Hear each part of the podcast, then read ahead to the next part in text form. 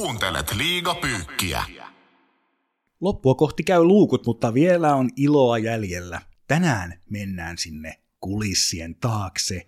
Paljastetaan mystis- mystisistä sopimusneuvotteluista nyt tarinaa.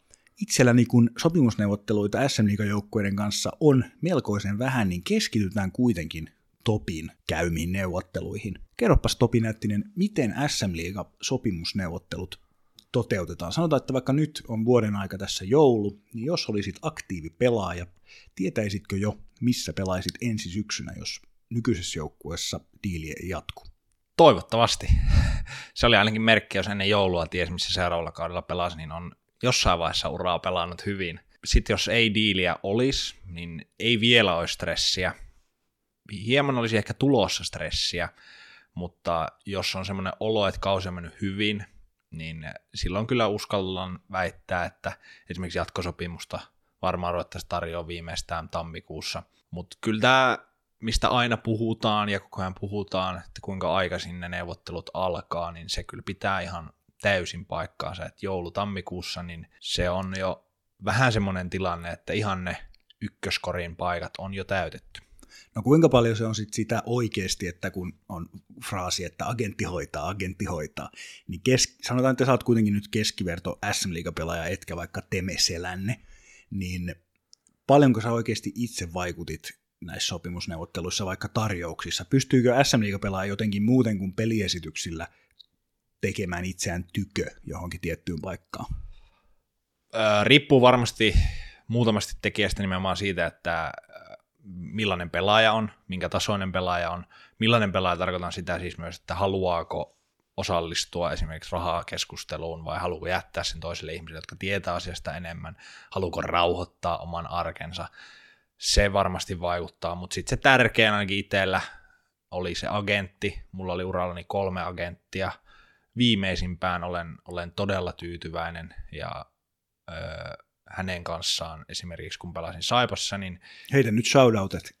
Lahden Jannelle, ei tälle entiselle jääkiekkoille Janne Lahdelle, mutta tota, hänen... Yksi toinen Janne Lahdesta. Kyllä, niin tota, isot terveistä kiitokset. Hänen kanssa aloitettiin yhteistyö sen Saipan ensimmäisen kauden jälkeen, eli mikä oli se oma läpimurtokausi, ja tiesin, että nyt on sitten mahdollisuus rehellisesti takoa rahaa, tehdä iso diili. No, nyt päästään mun mielestä hyvään tarinaan, jonka olen kuullut jo aikaisemmin.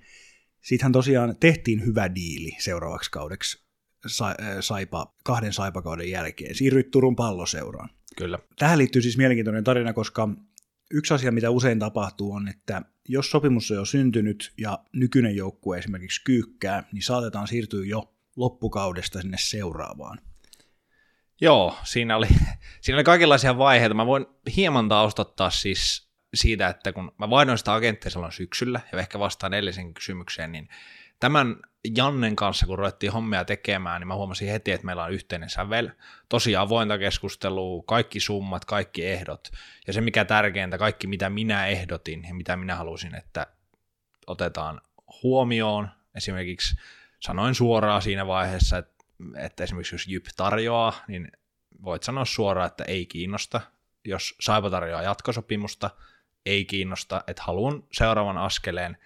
Ja puhutaan näistä aikaisista diileistä, niin tein siis aikoinaan viiden tai viiden runkosarjaottelun jälkeen tuli TPSstä tarjous, eli puhuttiin vielä syyskuusta, ja, ja tota, kuudennen pelin jälkeen sitten niin kuin päätin, että tämä on se.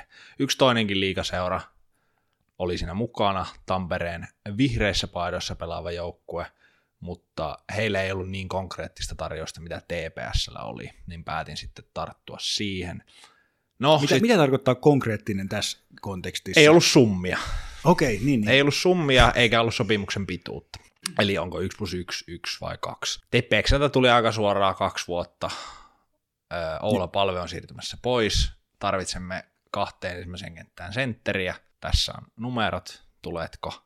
Ja sitten se oli aika simppeliä, että siinä mun ei tarvinnut sitten enää muuta kuin toivoa parasta, että asiat menee maaliin, koska se, se oli niin hyvä tarjous, että ei, ei sitä oikein voinut edes kieltäytyä. Ja se oli yksi niistä seuroista, mihin mä halusin, ja mä halusin haastaa itseäni. Silloin Ilves oli vähän nousemassa, jälkikäteen totta kai voi ajatella, että ehkä olisi kansinut valita Ilves ja kuunnella heidän tarjous, mutta siinä vaiheessa Turku, Tepsi, seura historiassa oli aivan niin kuin selvä valinta.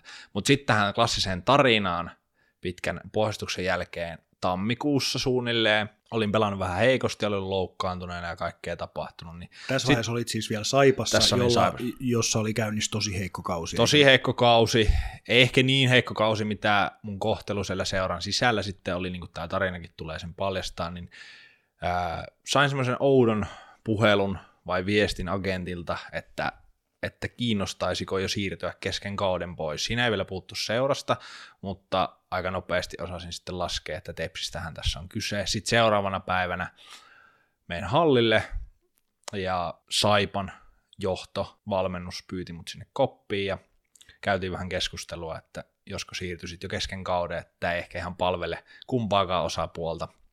Saipa Sait sä- siis koiran kopissa siinä Mä olin koiran kopissa ja katsomossa ja 13 hyökkää ja kaikkea muuta ja joukkueella just just taisteli pudotuspelipaikoista, niin ei todellakaan siis ollut iso palkka silloin Saipassa, mutta ehkä haluttiin vaan vapauttaa se tilanne. Mä olin ihan täysin samaa mieltä, että totta kai jopa aika innoissani tästä. Tepsihän oli menossa ihan tota, Selvästi. Se oli silloin jossain runkosarjan kakkosena jopa Joo. ihan, ihan kärjessä, veti tosi hyvin. Sitten se selvisi tosiaan, että Tepsi on se seura, niin kuin mä olin ounastellut. No sitten sit siitä seuraava päivä, en ole agentin kanssa jutellut mitään, tulee huhu, sovitaan keskiviikkona, torstaina seurakin sanoo sen, että nykyinen työnantaja saa, että nyt on lähellä. No perjantaina hallille tulee semmoinen, että ei, ei onnistu, että sä pysyt täällä. Sitten, no sitten maailma vähän niin kuin romahti siinä jollain tasolla ja Niin sä olit jo henkisesti pystynyt No valmistamaan mä olin ja mä olin pakannut jo kamat ja rakentanut sen, rakentanut sen haavekuvan, että Niin. Turkuun pelaamaan pudotuspelejä suurseuraa. Kyllä, ja tästä kurimuksesta, mikä se sillä hetkellä mulle henkilökohtaisesti oli, niin pääsi, pääsi sinne eroon. No, sitten tietenkin kauhea pettymys. Sitten rupesi selviämään faktoja, niin TPSn tarjous ei ollut siis Saipalle riittänyt, ja nyt hän ei varmasti tästä loukkaana, mutta minua oltiin vaihtamassa Oskari Siikiin. Ja Saipan silloinen päävalmentaja T. Lehterä ilmoitti, että tämä ei riitä, johon itse tokaisin sitten hieman tuottuneena, että Kaapo Kakkoako te sieltä odotitte. ja tota, ää, no, sitten jatkettiin siinä, en tietenkään sinä enkä seuraavana päivänä pelannut luonnollisesti, mutta jotenkin se taisteltiin se kausi loppuun ja se oli kyllä vapaudu vankilasta kortti sitten, kun pääsi pääs siitä, mutta siinä oli vähän semmoista sopimusneuvottelua ja suhmurnointia, mihin, mihin ei olisi kyllä ikinä halunnut joutua osalliseksi. Täysin mahdotonta ku, niin kuin kuvitella tuota urheilijan arkea siinä mielessä, kun seurat vaihtuu, kaupungit vaihtuu, sit suuret odotukset. Tai mietin just sitä, että valtavat sullakin varmaan, niin että nyt mä pääsen isoon paikkaan, nyt mä pääsen pelaamaan tuhannen prosentin varmuudella pudotuspelejä. Kyllä. Joukkueeseen, joka ei ollut, oli siinä vaiheessa niin nostanut profiilia ihan merkittävästi takaisin suurseura-asemaan, mutta sitten edessähän oli ihan järkyttävä kyykkäys, niin kauneusvirhe viimeiseen seitsemän, kahdeksan vuoden aikana. Joo, siinä oli kyllä semmoinen jotenkin itsellekin aika vaikea se kausi ylipäätään. Mulla leikattiin nilkka silloin kesällä ja no sit syksyllä kävi mitä kävi sinne. Valmentaja lähti ja urheilutoimijohtaja Niittymäki lähti ja, pelaajistoa lähti ja sitten sit lopulta lähdin itsekin ja näin sen sopimusneuvottelun myös sen karumman puolen eli ulososton.